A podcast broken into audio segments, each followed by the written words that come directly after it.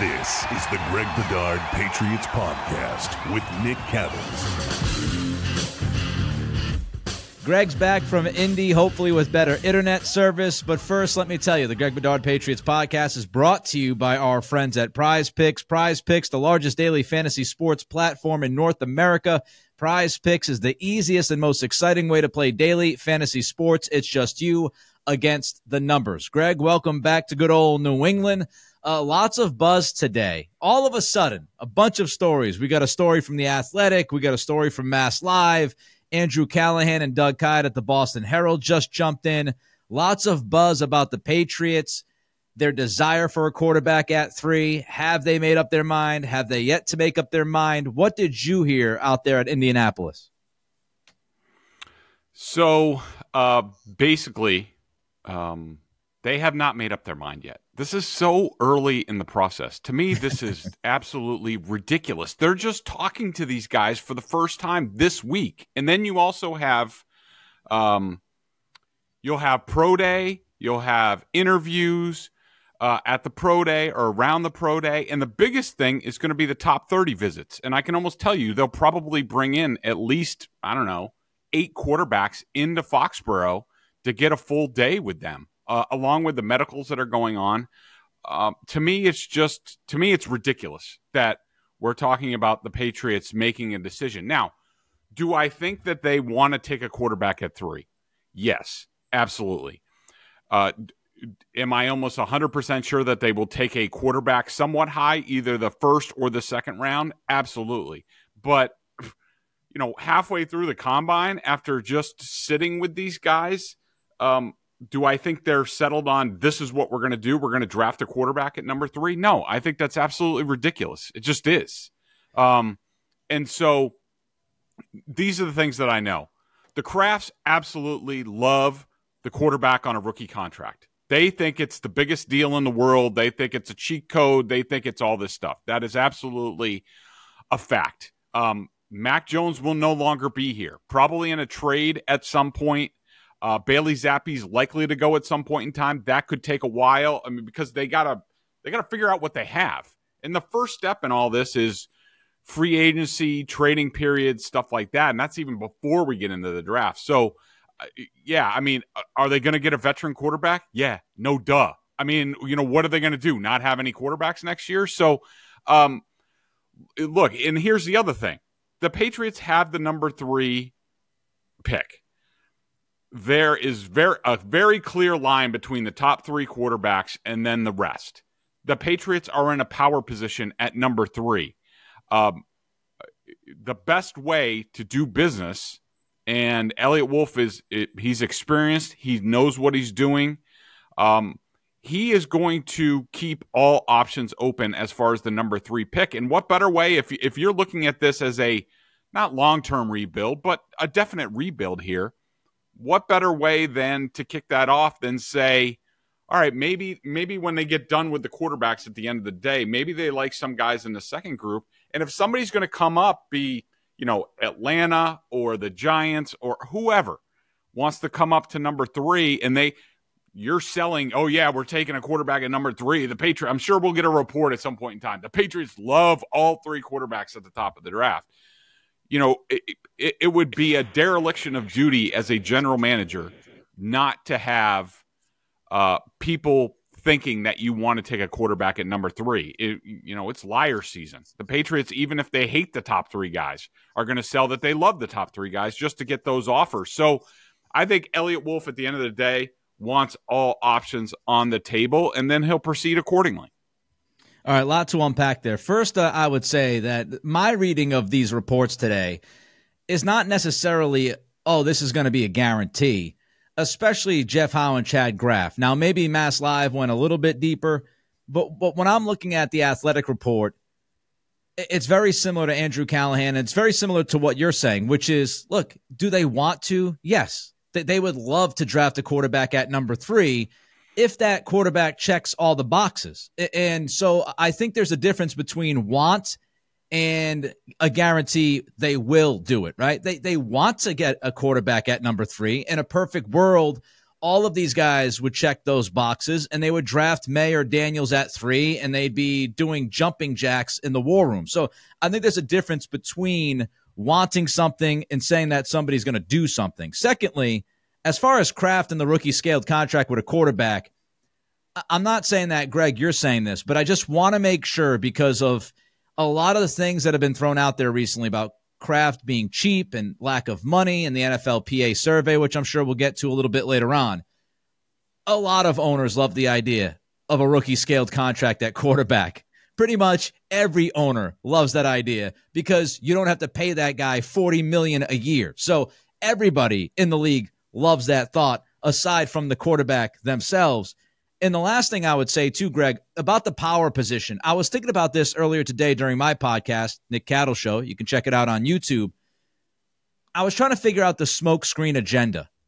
And I'm not sure if this would be leaked if the Patriots wanted to try to get as much for the pick as as possible. Because, like to me, if you were trying to sell the Giants or another team on the idea of moving up for a quarterback, would you not put out there that you actually weren't that interested in the quarterback to, to let them know and to and to say, hey, highest bidder, I'm not looking for the quarterback. So if you want the quarterback, you better move your ass up to the third pick. Wouldn't it be the opposite if that was what they were trying to do here?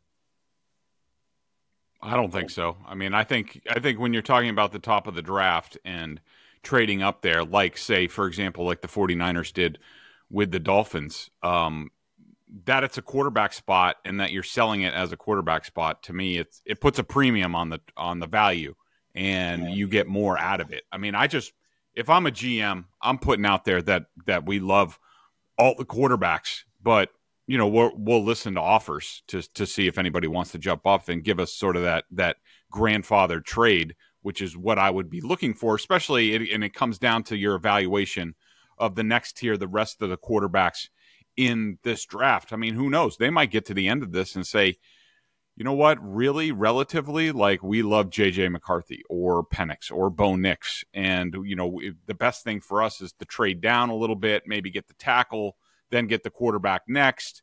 Um, that sort of thing to set us up for success.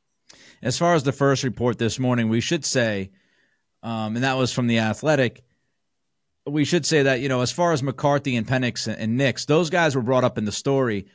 And nowhere in that story did it say the Patriots weren't interested in those guys or didn't like those guys.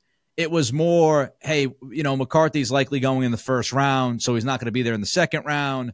Bo Nix might be actually, you know, kind of creeping up towards the latter portion of the first round. So if the Patriots were to wait until the second round, Penix might be the only guy that remains available. Again, it, it wasn't the Patriots would not be interested in Penix. It was just kind of trying to, to set up the framework of how this might all fall together. With all of that said, Greg. Yeah, I mean, I, I mean, I really don't know anything about these reports other than that I heard about the Mass Live report, but I don't know about the other reports. I'm just telling you what I yeah. heard um, at at the combine and sort of where I think the Patriots are. With that in mind, Eliot Wolf said earlier this week that you know he looks at toughness. He he pushed toughness, toughness, toughness, toughness when looking at the quarterback position along with body language. Any idea if these top three guys fit that Wolf criteria? Yeah, Wolf was he said it in front of us, the general media, as a general like quarterbacks. It seems like all these guys are uh, meet their sort of toughness trait that they're looking for. He actually meant all all three of the top three quarterbacks. It, now I don't know what he thinks about the rest of them, but I could tell you the top three guys they think they they all check the box for the toughness thing that they're looking for. Football season may be over, but the action on the floor is heating up. Whether it's a tournament season or the fight for a playoff home court, there's no shortage of high stakes basketball moments this time of year. Get in on the excitement with Prize Picks, America's number one fantasy sports app, where you can turn your hoops knowledge into serious cash. Testing my skills on prize picks this season is the most exciting way to play daily fantasy sports. If you have the skills, you can turn $10 into $1,000 with just a few taps. Prize Picks is really simple to play, and I can make my picks and submit my entry in less than 60 seconds. Download the app today and use code CLNS for a first deposit match up to $100. Use the code CLNS for the first deposit match up to $100. Pick more, pick less. It's that easy. Let's continue with the uh, quarterback conversation. So, the idea you mentioned that Mac, I think you know pretty much everybody's come out at this point said Mac's gone. He's the likelihood is he's going to get traded. The Patriots could get a fifth round pick maybe for him.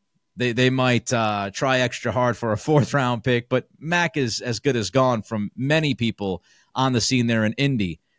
Would the Patriots be content, Greg, if they did draft a quarterback at three? Would they be content with that quarterback and, and Bailey Zappe remaining on the roster as well, or is Zappe gone too? I think Zappe's the type of situation that you either go through the offseason, whether it's um, OTAs or mini camp or even in the training camp where you evaluate things. And I will think that I I I would guess that Zappe would appeal to Alex Van Pelt in certain ways because Alex Van Pelt loves play action. He's one of the best play fakers ever at the position from from his playing days. And Zappe's really, really good at that. He is. And it's something we've talked about in the past about how like I liked Zappe over Mac Jones. Like Mac Jones is a terrible play faker. It drove me up a wall. And Zappe's really good, and I think that's going to be uh, part of their offense. And so could it, and, and plus you know his his contract, his you know his draft contract, like it's it's cheap. Uh, you know, depending on depending on what happens in the draft. I mean, if they just get one quarterback in the draft, I mean, I don't preclude them from uh, maybe taking a later round pick that they like some of their traits because I remember I was in Green Bay when Wolf was there, and one of the first drafts that I covered when they were there, and this is when they already had Aaron Rodgers. Um, I think it was I think it was the draft the after Favre was gone, and they dr- drafted both Brian Brohm and I want to say about the third round and Matt Flynn late in that draft, and it didn't take very long that you were like Brian Brohm stunk. Like, you know, and so he didn't last all that long, and Flynn overtook him. So I wouldn't preclude the Patriots from from uh, doing something like that. Brian Brohm catching strays on the pod today. All right, oh, here's oh, here's a here's a smoke screen I got about this stuff coming out today. And all of this is just look, trying to set up a plausible scenario. Greg, you, you mentioned maybe it's trying to build the value of the third pickup. Is it possible? Is it possible that the Patriots, not knowing if these guys are going to check every box for them, right? Not knowing if the guy sitting at three could check those boxes. Is it possible that these reports coming out today are more of a smokescreen for free agency, trying to get somebody's price tag down? Is that a plausible scenario? We've we've read in some places. Jeremy Fowler was was somebody you know at ESPN who mentioned Baker Mayfield. I'm not telling you that Baker. Look, Baker's likely going back to Tampa, but is it possible that this is a smokescreen to some some free agent out there saying, "Hey, if you think you're going to hold us over a barrel for 40 million a year, we love the quarterback options, and we really want to draft a quarterback at number three. Is that at least plausible here? Uh, I mean, I guess, but I, I just don't. I, I, don't see Wolf and those guys operating that way. I think they they are more, um, you know, and really, if you're Baker Mayfield, for example, uh, since we're talking about him, I mean, you know that the Patriots might draft a quarterback. Like, uh, I don't really think it affects you or your market. I mean, he's going to have a market, at least three or four teams competing, and then it then it comes down to to how much money. All right, let's move on from the quarterback situation because there's other people on this football team. Other people maybe leaving this team. So aside from quarterbacks, Greg, any intel on Mike Onwenu and Kyle Dugger? Yeah, I think it's pretty clear. Um, and you know, some of this is from Wolf's comments. Some of this is from talking to people at the combine. Um, you know, it's it's very clear that um, they are. These guys view this as a rebuild, at least like sort of resetting the foundation and the direction and and and I really think that they are more prone to spend somewhat. Um, and we even heard uh, Jerod Mayo started to back away from his uh, "we have cash to burn" comment at the combine that uh, that they're more likely to invest in their own free agents. Um, you know, spend a bulk of their money there, look for some guys in free agency that makes sense from a long term view. Like these guys are taking the long term view. They're not going to, they're not looking short term to bring in somebody to put them over the top. They're going to look for uh, term, age, ability to have them here, certainly affordability.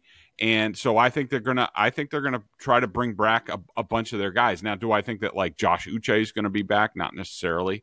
Um, I think that Onwenu will be a priority. I think that Dugger will be a priority. Whether that happens or not, we'll have to see in terms of his market. You know, guys like Anfernee Jennings. I think they're going to try to they're going to try to spend a bulk of their their money in free agency on re-signing their guys. Look for similar younger guys on other teams that are perhaps getting uh, overlooked, and then they're going to rely on the draft and they're going to rely on this coaching staff to to develop these guys. They're going to, I I could see them blowing out a large portion of their wide receiver room, DeVante Parker, Juju Smith Schuster, and you know you can use your cap uh, on dead cap to just reset everything, and I think that's what they have in mind. So, would you rule out any outside big ticket item? For example, Calvin Ridley. W- would you warn fans to temper their expectations and, and, say, not really much of a shot at, at a name coming in like that? No, I look, it's going to depend on the market for a guy like that. I mean, I think that's the type of guy, you know, first, a guy out in free agency getting his first big money contract. Um, that's the type of thing that they would do because he would be here three to five years. Um, so I think they will look long and hard at that. You know, whether they're going to be top of the market, I don't know. It'll be. I'm very interested to see how Eliot handles this because I, am not sure if we talked about this before. I, I I definitely talked about it. I think on my solo pod when I, I I couldn't get any internet access with you, but you know Ted Thompson when he was with the Green Bay Packers used to give his front office executives, like the whole front office, used to take the first weekend of free agency off on purpose because he's like, we're not we're not spending funny money now. Times have changed. There wasn't the tampering period. I mean, you sort of have to be in on the tampering period yeah. to get anything, um, because those guys get checked off, and you know by the third day, even before true free agency starts, uh, you're you're on to the second wave basically. And I, I, but yeah, I think I they will they will be in on guys like a Ridley, like not a um, Mike Evans. I I would be stunned if they did like a Mike Evans, a 30 something wide receiver who you don't know how long he's going to be at the top of his game, but a Calvin Ridley who hasn't played a whole lot of football um, is just sort of uh, you know perhaps coming into his prime. Those are guys that I could see them bidding on, but I don't think it's going to be multiple guys. I couldn't. I can't see them reenacting what happened in 2021. Just one note on Ridley. I know a lot of people are like, "Oh, he's he's 29 or he's going to be 29." Let's not forget this dude missed almost two years of football, so he's got fresh legs. Yeah. He's got young legs. Mm-hmm. So don't overlook that. Don't just look at the age. Think about his specific situation and the fact that he missed almost two years, and, and those legs are a little bit younger. I would also say, Greg, to go along with what you mentioned about long term fix versus quick fix and all that stuff, uh, Karen and Chris and uh, who am I missing? Oh, Mark at Mass Live. Part of that story was that even if the Patriots do pick a quarterback at number three, they're not going to rush the quarterback. And I'll tell you, I love that. I love the fact that if that is true, if you draft Drake Maye and you feel like Maye needs a year of seasoning and he he's not quite ready to take over. I love this idea of the Patriots front office and Eliot Wolf and Jerod Mayo looking at the big picture and saying this isn't about 2024. This is about 2025 and beyond. Mm-hmm. And if we've got to sit this guy for a year, if that means his development is going to go better and he's going to be better in the long term for us, then by all means do it. Because I, I think that really is putting the football team first, Greg and not trying to satiate some of these fans that that want wins right away with this new crew. Yeah, I, I completely agree. I mean, I think these guys are going to be um, disciplined and diligent about how they rebuild this thing. And you know, if if the guy's not ready, like if Drake Maye, who's on the younger side of these prospects, is not quite there in terms of his footwork and and mechanics and things like that, and you have um, you know, Alex Van Pelt and and Ben McAdoo and TJ TC McCartney and as the quarterbacks coach and and these guys, you know, know what they're doing with the quarterback position. They're they're not gonna they're not gonna rush it. It's the long term view. You're building this this thing back into a contender, and just because it might be exciting to have the rookie quarterback out there, and you know, what are we left to play for? You know, now that we're you know four and 10, let's put the kid out there. They're not going to do that. They are looking at this as a long term, not long term, but, um, you know, definitely a rebuild where they're going to build this the right way. And it's going to be brick, brick by brick all over the place. And when they feel like they're ready for the rookie to play, when they feel like he's ready, they'll bring him along. And I do think that's the right thing to do for this team. You, too many teams get into it. And, you know, we talked about it with the whole Mac Jones things about how to ruin your young franchise quarterback in five easy steps. And the Patriots ace that uh, with the former regime. You know, uh, these guys know what they're doing in terms of how to, how to uh, bring up a quarterback the right way. Before I forget, I just want to slide this in as well. What'd you make of uh, Bridget Condon yesterday on the NFL Network saying that Bill Belichick loved Jayden Daniels – and that he was really kind of at the top of, of Belichick's mind when it came to the draft, and that he was going to be willing to do anything that it would have taken to get Jayden Daniels here in New England? Uh, I don't really have much of a comment on it. Um, it, you know, now Bill's not even here, and we're giving him credit for. The, it's just to me, it's like sort of the same nonsense that we we heard before about like Bill gets all all this credit and he for things that aren't really under his purview or or in his control. And um, but I do find it interesting that I'm pretty sure she's Tom Condon's um, daughter, uh, Tom Condon's daughter, who Belichick and Tom Condon hated each other, and I would be interested to see which quarterbacks Tom Condon is representing this year in the draft, and wondering if that's a plant uh, for the benefit of one of his clients. Interesting. All right, let's move on here. I know that you did a quick pod on Tuesday from Indy about the Eliot Wolf press conference. Any leftovers that you might have not brought up? Anything more that you've thought about over the last couple of days regarding what he had to say and how he handled himself? Um, not really. I mean, look, I just I think Eliot was um, really good. I just think um, you know, you can tell that this is a guy who knows what he's doing, who's been thinking about for a very long time that if he was put into a p- power position like this uh, with an organization, he has a very clear plan for for what that's going to look like, how he's going to execute it, and um, I think it's it's a it's a great deal for the Patriots. I mean, even talking to people in Indianapolis and people who have worked with Eliot or people who know of Eliot, and also Alonzo Highsmith, um, who was there and and um, you know definitely Alonzo's one of these guys who everybody knows, who everybody loves, and I just think like those two guys plus Matt Groh um, in a power position uh, with the Patriots is is a really good thing, and I think it's it's good for doing business with the Patriots. I think that um, I'll be interested to see uh, how the trades are done. Like for example, um, you know, one thing that I picked up in the last couple weeks is that you know, one team to keep an eye on for Mac Jones is the Seahawks. Now, you know, why would that? Well, certainly Eliot Wolf and John Schneider work together in Green Bay. Right. So that's easy. It'll be interesting to see who Wolf and Highsmith sort of do trade with. With you could see John Dorsey, who is basically Eliot Wolf's mentor, is in Detroit as a senior personnel executive. You know, they have Jared Goff. He's not getting any younger. I, of course, they have uh, uh, Hendon Hooker on their team. So we'll have to see how he develops and things like that. But um, I think John Schneider is a guy who, um, you know, looks back at his college evaluations of players. I think that he liked Mac Jones coming out. I, I think a lot of people are questioning what exactly happened to him here, and they're probably doing due diligence with the Patriots on that. But John Schneider is one of these guys who's always looking for a good deal, and you know, Geno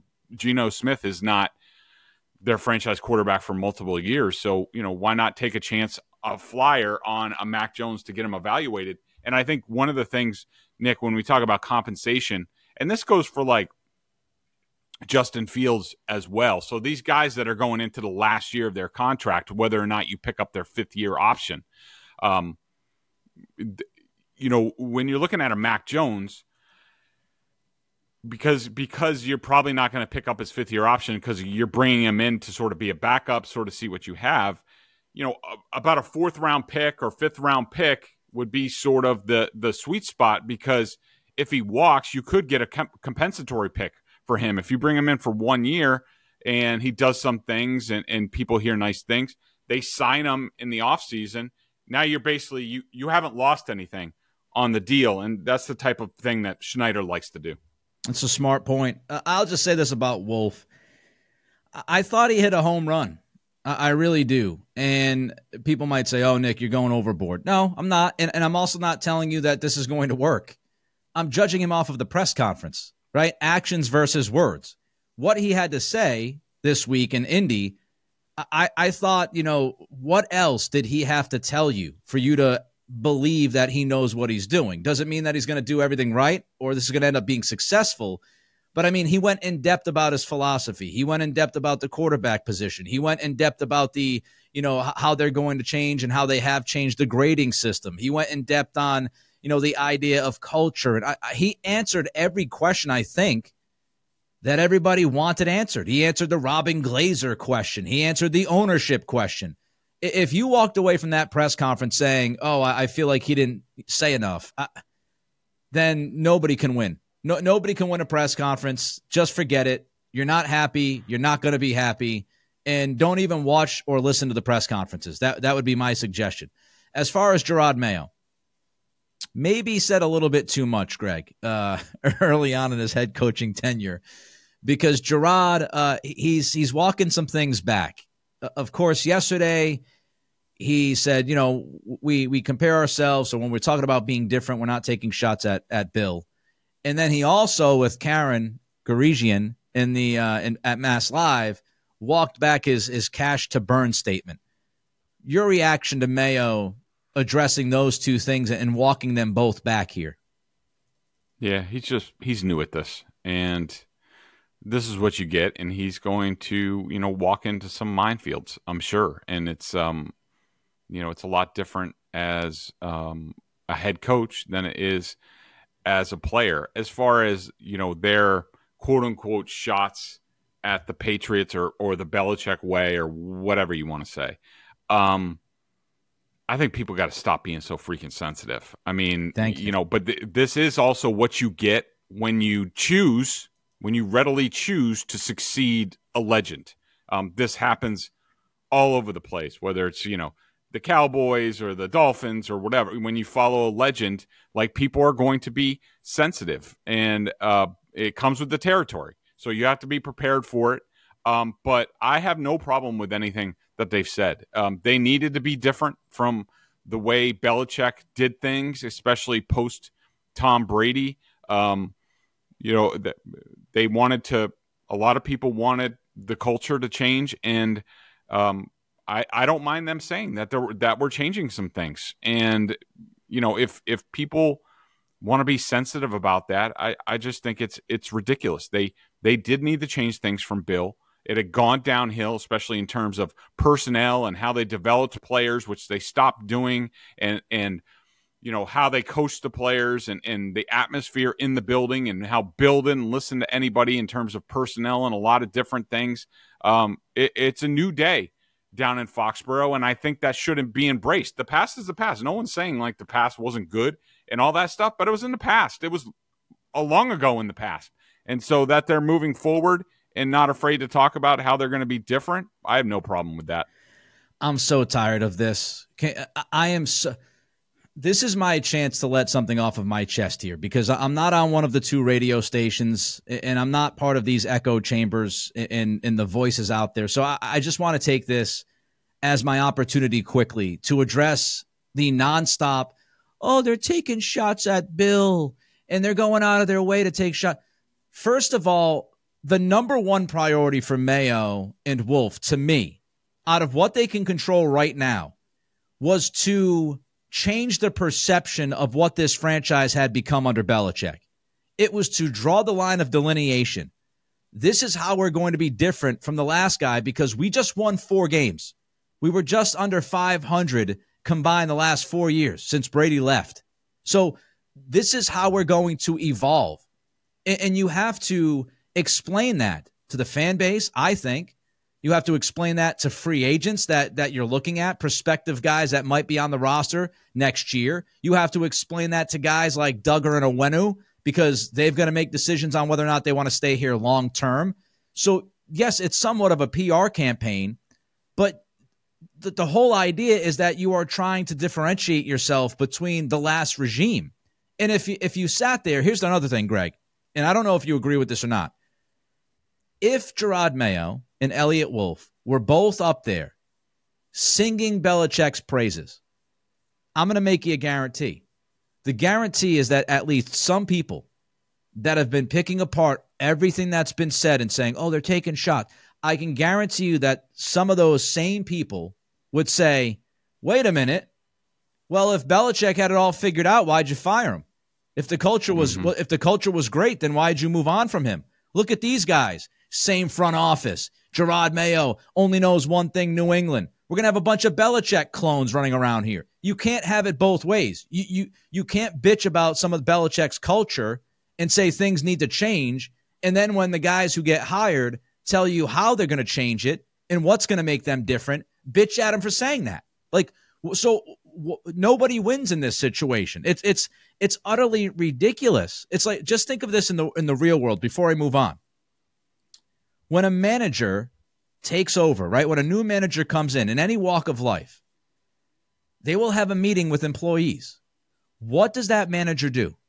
The manager explains to you how things are going to be done differently, how you might be handled differently. That it's it's in every walk of life. So I agree, Greg. And, and the whole hard ass thing, you don't think Belichick knows he's a hard ass? Like everybody calls Belichick a hard ass. Now he's now now it's too much of a shot to go out there and say we're not going to have the hard ass vibe. Uh, just give me a break. Give me a freaking break. All right, let's uh let's jump on to J.C. Jackson here and, and that story. Uh, Mayo kind of sounded a little wishy washy, a little undecided on Jackson. Does that tell us mm-hmm. that he might be back and they're just trying to figure out this contract situation with him? Yeah, I asked both Wolf and um, Mayo about J.C. Jackson, and uh, I was a little bit surprised by their comments. Um, to me, it sounds like they might be trying to find common ground, and that Mayo talked about how basically that JC was hurt last year and wasn't moving around very well, which he absolutely stunk on the field for the Patriots. He was one of my worst graded players for the time that he was he was here. Um, you know that's encouraging, and perhaps uh, JC will re- will realize that uh, he doesn't have much of a market. So is it better for him to? There's no question he can't stay at. I think his cap number is like 19 million. Like that. That's not happening. And uh, you know maybe he s- stays here um, in a system and with people that he knows. And uh, on a short term deal, renegotiate his contract, basically rip it up and start a new one, and sort of go short money for a couple years to maybe get another chance down the road to be a free agent. All right, let's get to the uh, NFLPA's report card. Came out yesterday. Was not nice to the Patriots, Greg. Uh, just when you when you looked over that, any surprises? Any thoughts about you know Belichick and Kraft? They were both. I, I know their grades were different, but the rankings out of the 32, Belichick was 27th out of head coaches. Robert Kraft was 27th out of owners. Just just kind of your reaction after after seeing what was written in, in the in the grades that the team got. I think my biggest surprise, Nick, was you know we last year was the first time we did that uh, that we saw those results, and you saw certain thing with the Patriots, especially in regards to the family situation at the stadium, whether there's childcare, whether there's a family room and stuff like that. And the Patriots like failed last year and in my mind, I'm like, okay, um, I'm sure ownership doesn't love this stuff coming out, but at least it's right there in their face, and they see how they compare to the rest of the league. How do you how do you not correct that? How do you let it go on for another year that those are still failings for the team that you can't even like have a designated family room for your people or or childcare and things like that? Um, to me, that's just flat out embarrassing. A lot of this stuff was flat out embarrassing. I mean, you build a three hundred million dollar lighthouse that people can go to, but you can't treat your people correctly. Now, look, I'm not. I, I think the results of this stuff and what it means gets pretty overblown. At the end of the day, um, it, like we always say with free agency, if you give somebody their the biggest contract, they're coming here. It doesn't matter what the what the situation is. I mean, they do have you know good food. I mean, the weight room is what the weight room is. Um, it's it's not the greatest. I I am surprised that it's so low because they have expanded it a couple times, at least in the time I've been here. But uh, to me, they have all that they have all that land at at Patriot Place, at Gillette, that whole area. You know, they built the Revs like a little facility on on the campus. Like, how did they not just like just revamp everything and build yeah. the Patriots like this, you know, special training facility that we've seen the Dolphins and other teams do? It, it, I just, it's not a good look for the Krafts. It really isn't. And uh, quite frankly, I don't want to hear their them bitching about um, you know people referring to them as cheap and stuff like that if you if you come up with grades and something like this like this every single year like i don't want to hear you bitching about it. Like put your money where your mouth is. Couple things. It's awful. Uh it's it's embarrassing.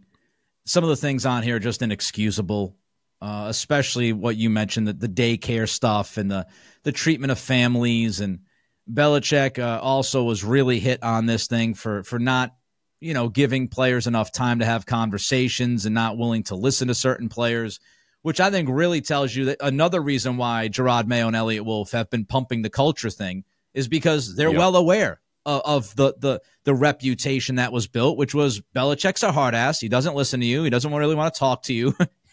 you know, it, it is what it is, as he would say.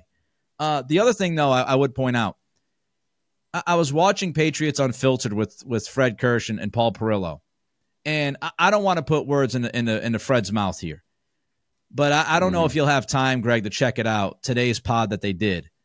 Um, but Fred was hinting towards something, and, and he wouldn't go far with it. He, he wouldn't really finish the thought. And at one point, Paul said, "I don't know if we want to, you know, go that far or or something along those lines." Oh, but it certainly sounded to me like Fred was saying that there might be something bigger coming down the road at some point here. And talked about how facilities are now different. They're, you know, how how a lot of NFL teams have revamped facilities. They've also built facilities kind of close to the stadium. So again, I Fred said it. I wouldn't bring it up if he didn't say it. It does make me wonder if the Krafts are well aware and they have a much bigger plan. And that's why they're kind of putting this, you know, the new touches here on the weight room for now, but not doing a lot else maybe they do have a plan that, you know, two, three years from now, you're going to have the quote unquote Taj Mahal, a facility. Maybe, maybe. But right now, it, that doesn't justify what was on this report. And it, it is absolutely embarrassing for the Krafts. And I mean, you've got to do better by the players. And by the way, I'm not going to say this very often, but let's give Trent Brown some flowers here.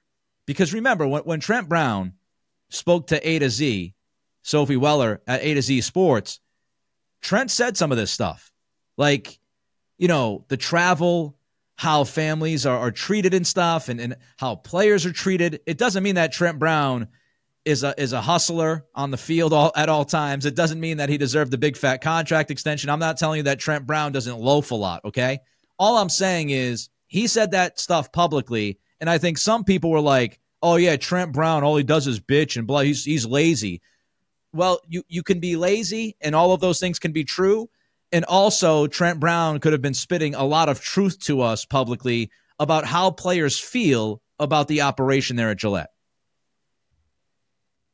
Yeah, I mean, you know, uh, I, I forget what Trent's comments were, um, but the bottom line for me is the Patriots just need to do a lot better, and they uh, uh, their own facility, revamping the practice field, the locker room, like getting out of the stadium, like that stuff's it's it's you know, and maybe it was affected by COVID and also the lockout at one point in time, but that stuff needs to be rectified if they really want to back up their words that they're a first class organization and all stuff, and and you know, it's just not all for show and empty words. Like if they're going to do that, they need to back that up.